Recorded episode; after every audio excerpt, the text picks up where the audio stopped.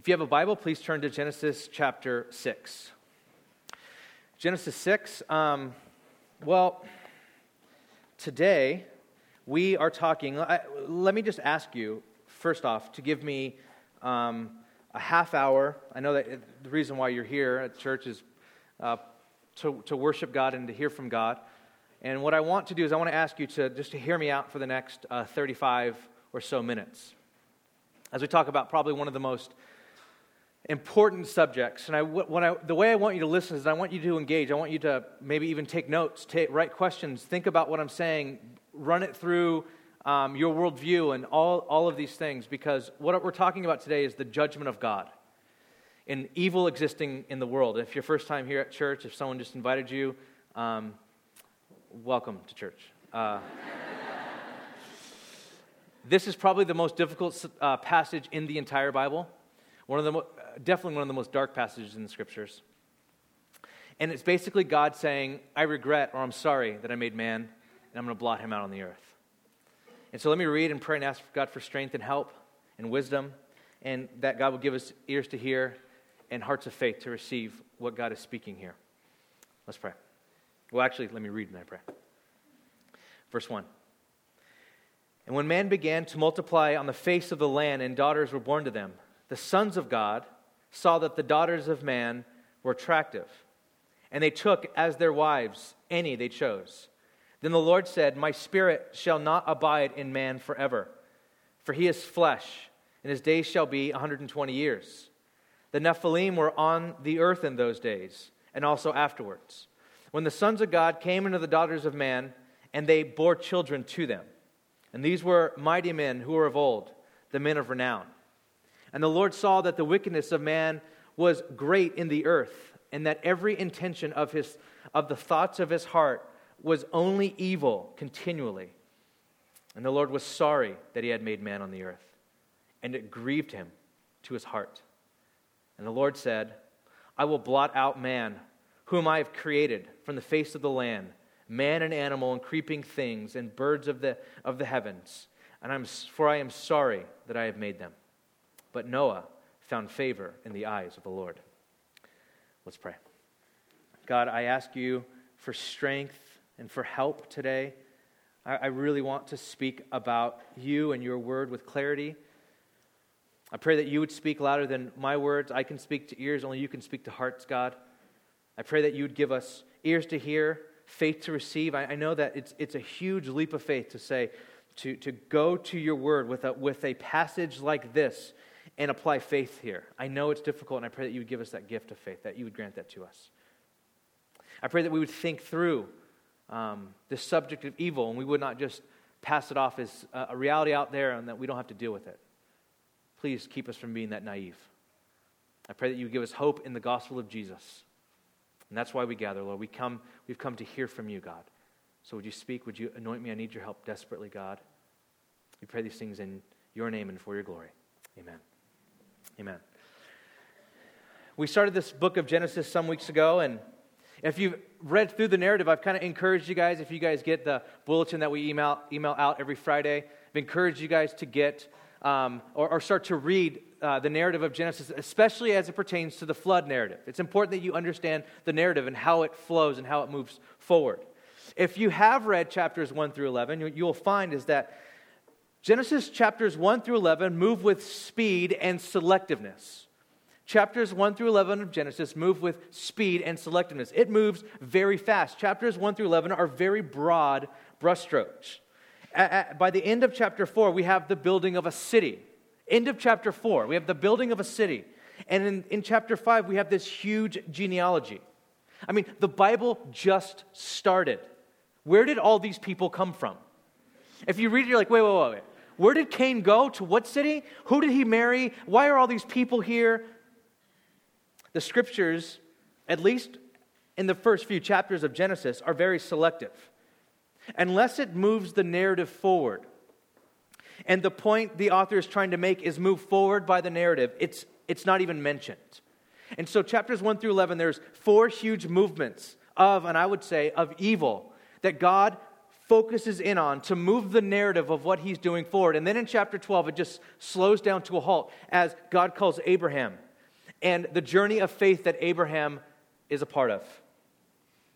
But if you're looking at Genesis 1 through 11 and you're asking, well, why does the, the narrator take things out or leave things in? What is the flow? What exactly is the movement of the narrative in the opening chapters of the Bible? What is the story that's being told here? The scholar N.T. Wright maintains that the Old Testament as a whole was written to give us both much less and much more than the set, a set of dogmas and ethics. He says in his book, Evil and the Justice of God, that it was written to give us, the Old Testament was written to give us more than a progressive revelation and the unfolding of who God is.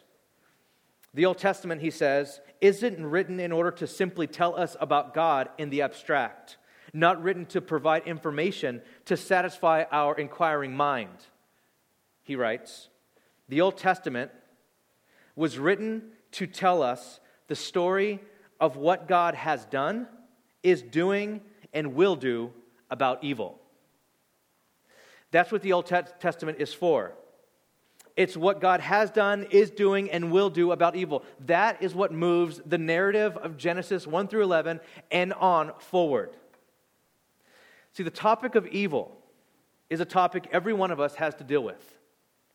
Every single person in here has to deal with this problem of evil. And what do you do with evil? What do you do philosophically and practically about war and genocide, about child molestation, about corporate greed, about rape and murder, about addiction and crime, about slavery and kidnapping? See, on some level, everyone has to deal with these problems intellectually, philosophically, spiritually. We have to deal with these things. We have to, we have to form some sort of belief some standard of justice in our minds about the problem of evil. And Christopher Wright argues in his book, The God I Don't Understand, he says, and I think this is true, he says, Christians, for the Christian, especially for the Christian, the Christian has the most difficult problem on every level of evil. The Christian has a problem with, with evil on every single level. Why is this? Well, Christians believe that there is one living God, the creator of the whole universe, who is personal and good and loving and omnipotent and sovereign over all that happens. God is love, God is good, God is omnipotent, He's all knowing, He's all powerful, He's sovereign over everything that happens. And when you believe this, everyone in here knows logically, if you believe this, then you cannot help but have a massive problem with the existence of evil. If I believe in a God who is completely good and completely sovereign over every event that happens, and there is evil, I have a problem with evil. Many of us in here have heard this probably from a skeptic friend, or maybe we've even had this thought ourselves. I have. And the thought goes like this How can you believe in the existence of a God who is both loving and omnipotent in a world filled with evil and suffering? Those two things are not compatible. Either God is all powerful, so he could prevent all suffering. If he is all powerful, really, if he is all powerful, he could prevent all human suffering. He can prevent all evil, but since he obviously doesn't, he cannot be loving. He's sick. He's playing a sick joke on us. Or maybe God is all loving, and he would prevent all evil and suffering if only he could but he can't. In which case, he cannot be all powerful. So you can't have both. And this is what many people maintain. But if you read the scriptures, if you read through the Bible, the scriptures teach that God is indeed all powerful and all loving at the same time. It maintains that there is a great evil in this world. And this, what the Bible proclaims, is that there is a great evil in this world. And that's from the opening chapters of the Bible. But what the Bible teaches is that, is that this all powerful, all loving God is bent on putting everything right once again. C.S. Lewis has famously said in Mere Christianity Christianity is a fighting religion.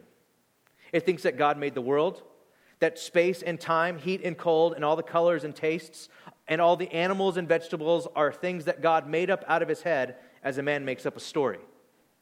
But it also thinks that a great many things have gone wrong with the world that God made, and that God insists, and insists very loudly, on our putting them right again.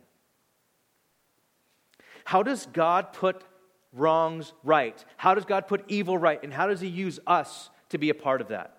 What does God do about the presence of evil?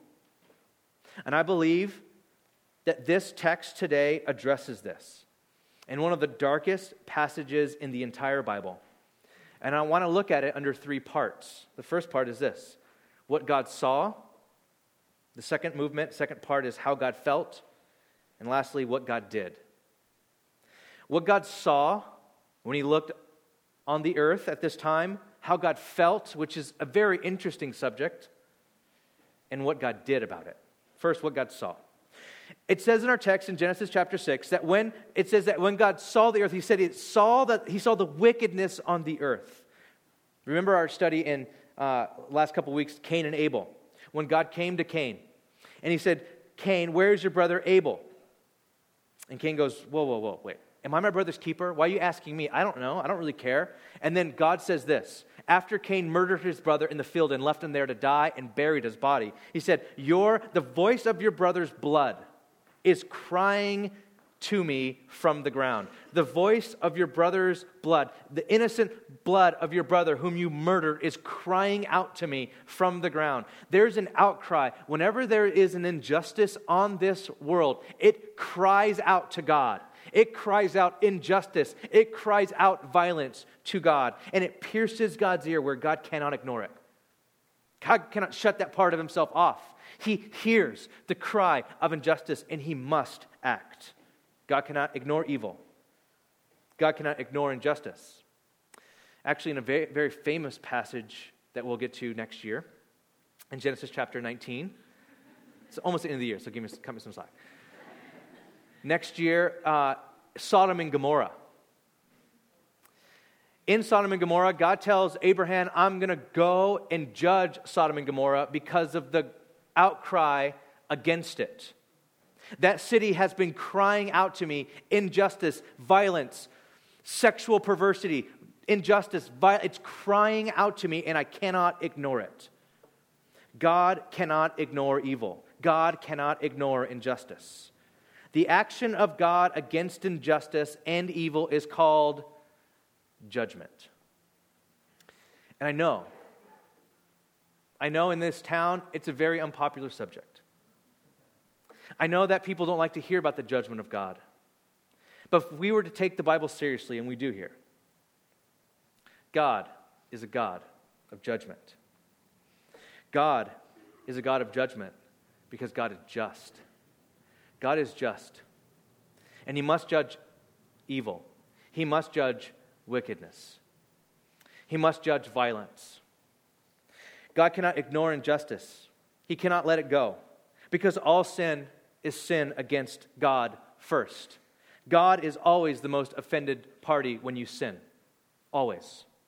It's like the blood and the damage that is left in the wake of evil, wickedness, and injustice cries out to God for justice, and He must do something. Everyone in the Bible assumes this. And so the cry to God is, How long, O Lord, until you judge the wicked? How long, O Lord? must the innocent suffer? How long, O Lord, until you strike down the wicked in judgment? So, what is this great wickedness that God sees in Genesis chapter 6? Well, it's one of the most confusing and debated verses in the entire Bible. And it goes something like this, and I highlighted all the fun parts for you. Verse 1 When man began to multiply on the face of the land and the daughters were born to them, the sons of God, it's highlighted, saw that the daughters of man were attractive. Now, you have to understand this narrative flow here is why God is about to flood the earth. Because the sons of God saw the daughters of man were attractive, and they took their wives, they took for their wives any they chose. And the Lord said, My spirit shall not abide in man forever, for he is flesh, and his day shall be 120 years. The Nephilim, that's highlighted, were on the earth in those days, and also afterwards. Some of your Bibles have that translated giants. when the sons of God came into the daughters of man and they bore children to them. These were the mighty men who were of old, men of renown. The questions that pop into our mind when we read this, especially for students of the Bible, is who are the sons of God? Who are the Nephilim, translated giants or fallen ones? Why is it so bad that these sons of God took human women and had sex with them and bore children together? Why is that so bad? Well, there are three possible interpretations. and I want to give you all three of them. There's three, I guess, popular interpretations. The first is this, and I want to share all of them with you because I don't know where you land. You might land on one of these. The first one is this the godly and ungodly bloodlines. The sons of God, this, this uh, interpretation goes, were the, line, the godly line of Seth. Those were the sons of God. And the daughters of man were the line of Cain, which was the ungodly line. Thus, the sin here was intermarriage between ungodly and godly people. And that's why God judges the world. This text does teach that there was a breakdown in marriage, and some suggest that with the context of the previous chapter, with speaking of all the genealogy in chapter 5, this actually fits contextually. That's one translation and one interpretation. The second one, that the sons of God were rulers, quote, kings or rulers, and they were taken harems. The sons of God were powerful rulers who imposed either the right of first night on their city or town, which basically means when someone gets married, the king has the right of first night to sleep with the first bride before the husband does. And these rulers did that. And they also took harems. They married whoever they wanted to. So the sin here was polygamy that God judges. Again, a breakdown in marriage. Some suggest that this fits best contextually since chapter 3 is the fall of humanity, chapter 4 is the fall of the family with Cain and Abel, and chapter 6 is the fall of society, thus constituting the judgment of God. The third interpretation, I think the funnest one, is fallen angels. The sons of God, this interpretation goes, were fallen angels that demonized powerful rulers of that day, and they had sex with women, and the Nephilim, which literally means fallen ones, were their offspring. This interpretation gains very, uh, a lot of strength in the Old Testament since this phrase, sons of God, is used in Job and Psalms. It means angels. This interpretation also has some strength in the New Testament in Jude, and write this down, this is very interesting. In Jude chapter 6 and 2 Peter 2 4. Jude 6, 2 Peter 2 4, which talk about how God judged the earth with a flood due to fallen angels who are now imprisoned. Very interesting text. You should read it and have fun with that. This is also the oldest and most historic view for me personally, I've changed my view on this about four times in the last 10 years. Three of those times have been the last six months. Right now, I think I fall more on the fallen angel perspective, but don't necessarily hold me to that. Wherever you land, and I know it's really hard to land on one of these translations because no commentator agrees, not a single one. The two of the most reputable commentators will not agree on this interpretation. But all of them do agree on this there is a reason why God is judging the, er, the earth, and this is why. No matter what, what, what you interpret the Nephilim or the sons of God to be, this is the reason why God was judging the earth, and this is why. And this is how the narrative reads. What was happening with the sons of God was, the, was following the exact same pattern of Genesis chapter 3. In Genesis 6, you had the sons of God. It says they saw that the daughters were attractive, which is the word good, and they took. They saw it was good, they interpreted for themselves what was good, and they took whomever they wanted. Genesis 3 reads like this Eve saw that the fruit was good, and she took. The same narrative flow, the same pattern. Saw that that humanity determined what was good. They, we determined what was attractive. We lustfully, apart from God's word, apart from God's best, apart from God's will, took what we want. That's, what, that's how it reads. This sort of rebellious attitude and spirit permeated the entire landscape of humanity. It permeated everything. Every single heart on the planet at this time was only evil continually. There was not a good thought thought in any heart. The result was this in 6 5. The Lord saw that the wickedness of man was great on the earth, and that every intention, every intention of the thoughts of his heart were only evil continually. It's progressively evil. The heart, in the Hebraic sense here, was the seat of the emotions, understanding, and the will. Basically, it, it, it comprised the whole inner life of a person. And this imagery is actually very vivid. It means that even the reflections of fantasy, when people daydreamed during this time, when they rose up in their day and they had movements of the will, they were only evil continually. See, sin here had reached critical mass. There was physical violence with Cain and, and Lamech, there was corruption, there was possibly this demonic sexual perversion all the way down to the intention of every heart was evil. So we come to the first question How does God see evil? How does God feel about evil? God hates evil because it hate, he hates what it does to his creation.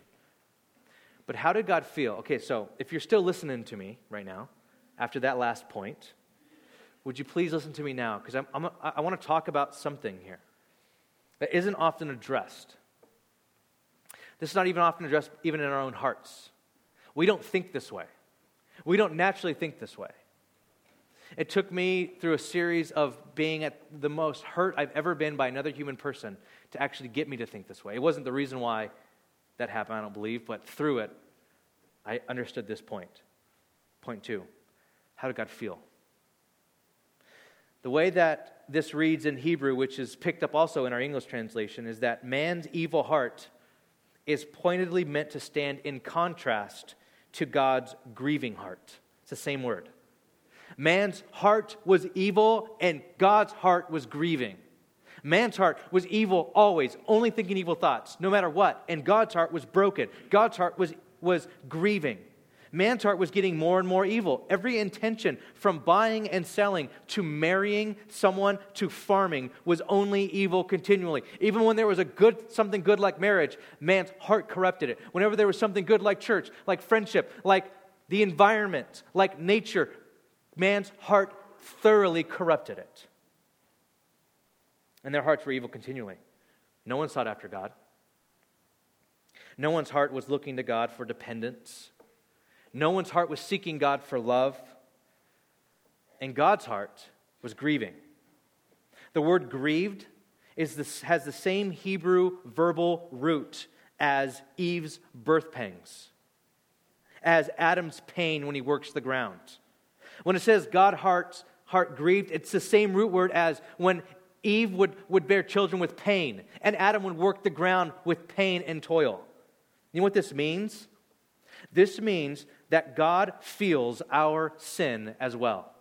Our sin affects God. God has wrapped himself up so closely with his creation that when they sin, his heart breaks. We don't often think about this. When we sin, our first question is never, What did that do to God? We always think, How is God going to punish me for that sin? That's normally how we think if we give a thought to God when we sin. No one thinks, what does this do to God's heart who made me, who loves me? What does this do to God? It says here that God's heart was broken. This is a very, very strange point, and I think we often miss it.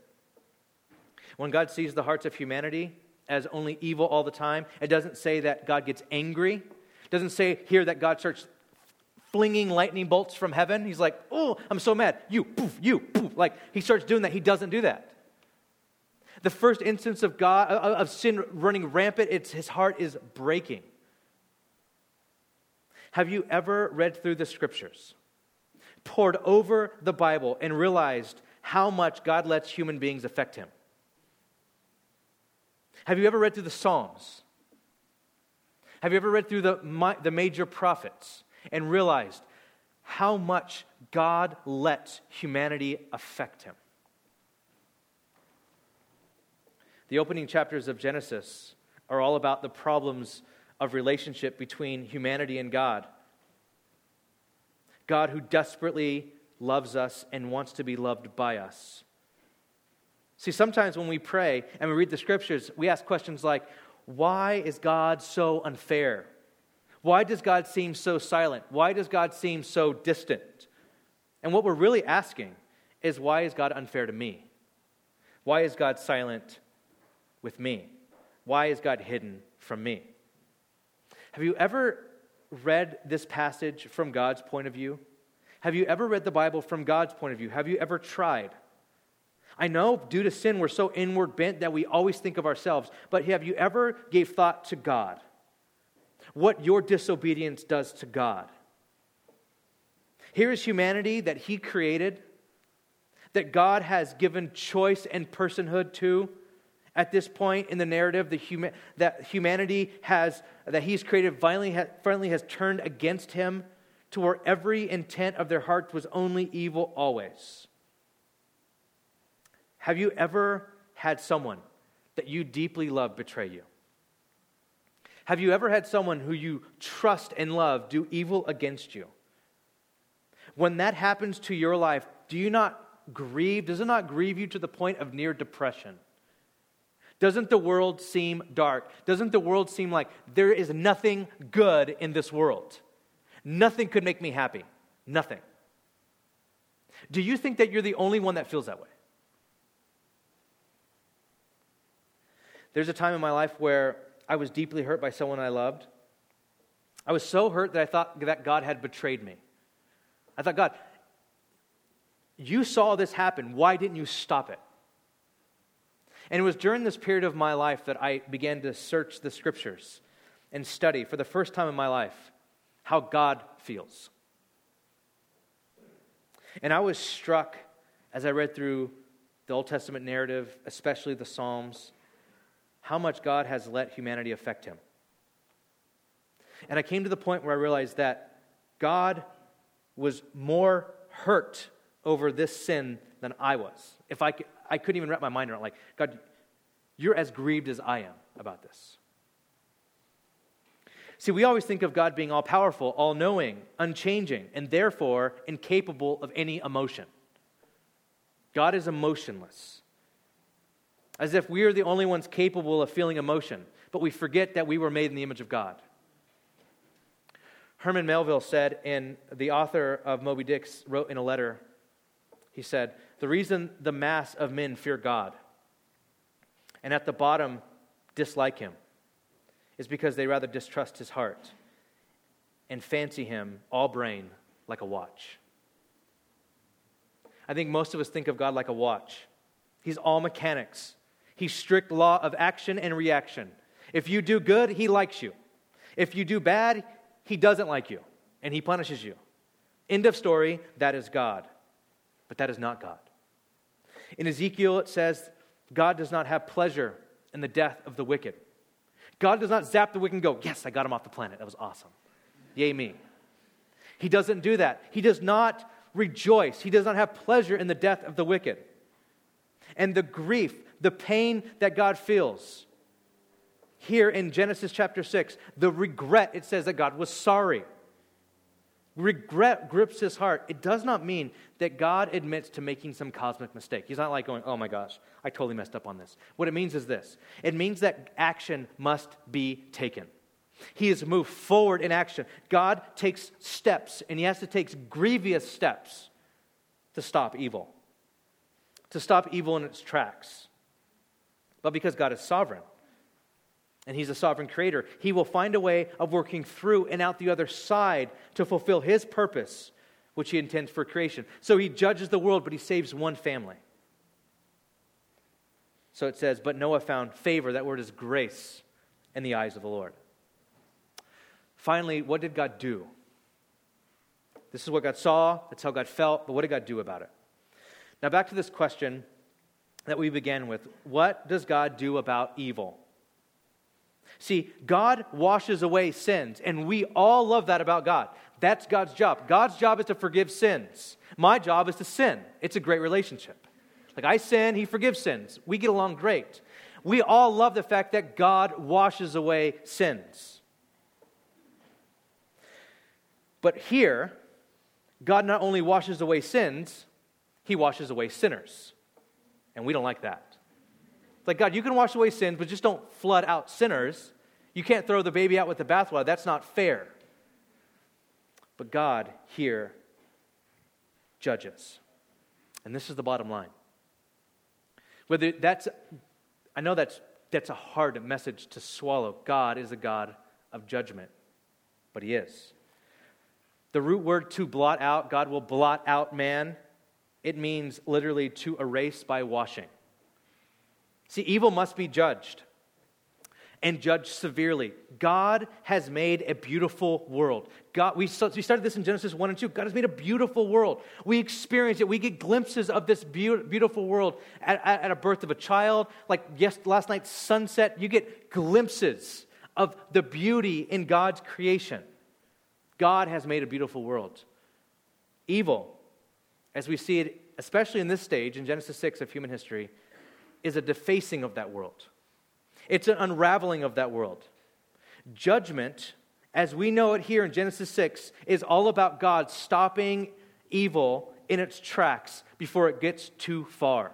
God says, That's enough evil. God is eradicating evil, God is judging evil. But let me skip ahead really fast with you. Because you guys all know the story of Noah and the ark. Noah builds a boat to save his family and the animals and the birds. But as Noah's family gets on, and then the animals get on, and then the creeping things get on, and the birds get on the boat, something else gets on the boat as well. Sin and evil get on that boat. Because as soon as the boat finds dry land, Noah gets drunk and naked. But nobody talks about that in Sunday school. We do, by the way. Then Noah's descendants build a tower in human arrogance to overthrow the rule of God and make a name for themselves. Then God calls a family to carry forward his promise of the future Abraham, Isaac, Jacob, who would be renamed Israel, who would have the, the, the children of Israel, the family of Israel. But as that carries along as well, if you've ever read the Old Testament, this family is very, very flawed as well. And they rebel. And what, what the narrative carries throughout the entire Old Testament is that evil remains in the human heart. Physical evil is judged, but evil carries over in the human heart. So throughout the Old Testament, you have this tension of God judging even his own people and God loving even pagan people. God is saving, God is smiting. All to contain evil, restrain evil, the tension remains. But then there's this promise, there's this hint in Ezekiel chapter 36 of a new thing that God's going to do. He's actually going to take out this heart of stone that rebels and put into humanity a new heart of flesh. Ezekiel 36. I will sprinkle clean water on you See, this is a different kind of flood altogether. I will sprinkle, sprinkle clean water on you, and you shall be clean from all of your uncleanness. And from all your idols I will cleanse you. And I will give you a new heart and a new spirit. And I will put within you that I will put within you. And I will remove the heart of stone from your flesh and give you a heart of flesh. I will give you a new heart. I will remove the source of evil, which at this point is the human heart. So, this tension of the love of God and the power of God and the presence of evil all remains. But there's this hint, this promise, as it moves into the New Testament of an event that will happen where God will change our hearts. And if you've been at this church for any length of time, you know that happened in Jesus. At the cross of Jesus Christ, the tension of the love of God the power of God and the presence of evil climaxes with the crucifixion of Jesus. At the cross of Christ, evil is seen in the wickedness of man killing the Son of God. Here is the Son of God, full of grace and truth, peace, righteousness, speaking love and peace and reconciliation, healing the broken and the sick, redeeming them, and we kill him. Evil. But you also see the sovereignty of God at the cross. Because from the very beginning, Jesus has been saying, I'm going to the cross.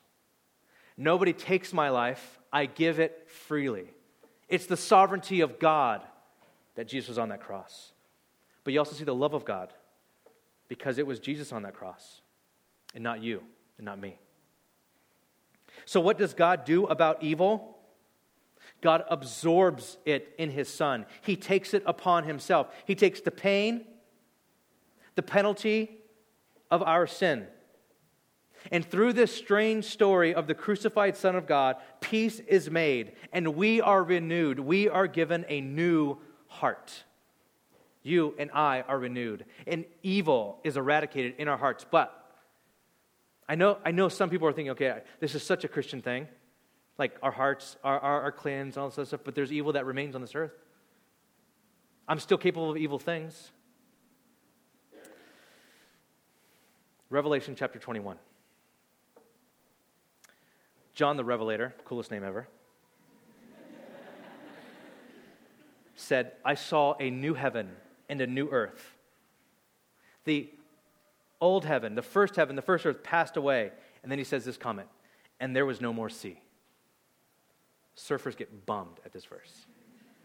People that sail and do things on the ocean, scuba divers and stuff like that, they get bummed. What does this mean? There is no more sea. In Genesis chapter 1, the earth was without form and void, and darkness was over the face of the sea. This meant chaos. In Genesis chapter 6 through 8, God floods the earth and he makes the sea rise to destroy everything chaos, judgment, evil. In Exodus, the children of Israel were backed up against the Red Sea with nowhere to go. In the book of Daniel and the book of Revelation, during the time of the Great Tribulation, these prophets write of these monsters who would make war against the people of God and they would come out of the sea. Throughout the entire Bible, the sea is a picture of darkness, fearsome place that evil emerges, and it always threatens God's people, always. So when Jesus calms the sea, the disciples flip out it says in, in Mark's narrative, they're more afraid of Jesus than they were of the storm. Because who is this that can calm the ocean? Chaos, darkness. What it means is this there is a day coming in the new heavens and the new earth when God will do away with evil completely, where God will do away with chaos completely well, God will eradicate all evil, make all wrongs right, not just in our hearts, but on this earth. God judges evil, He triumphs over evil. And in this very peculiar story that the Bible tells, He does it through His Son. And as I studied this this last week and over the last several months, but especially this last week, I was preparing this sermon, the thing that I was gripped with was my own sin. Like, Psalm, 1, uh, Psalm 130 says, if, Lord, if, oh Lord, you kept a record of sins, who could stand? Thinking about my proclivity, my heart to turn good things into wicked things, to, to bend inward on myself, to, to take a relationship, something as good as marriage, and make it wicked. Something as good as beauty and make it wicked. Something as good as nature and make it wicked. Something as good as friendship and make it wicked. When I think about my own heart, and the proclivity I have to make things good wicked. I was very, very convicted. But this morning, as I was meditating on this, I was reminded of what John Newton, the famous hymn writer of Amazing Grace, said, who was a slave trader.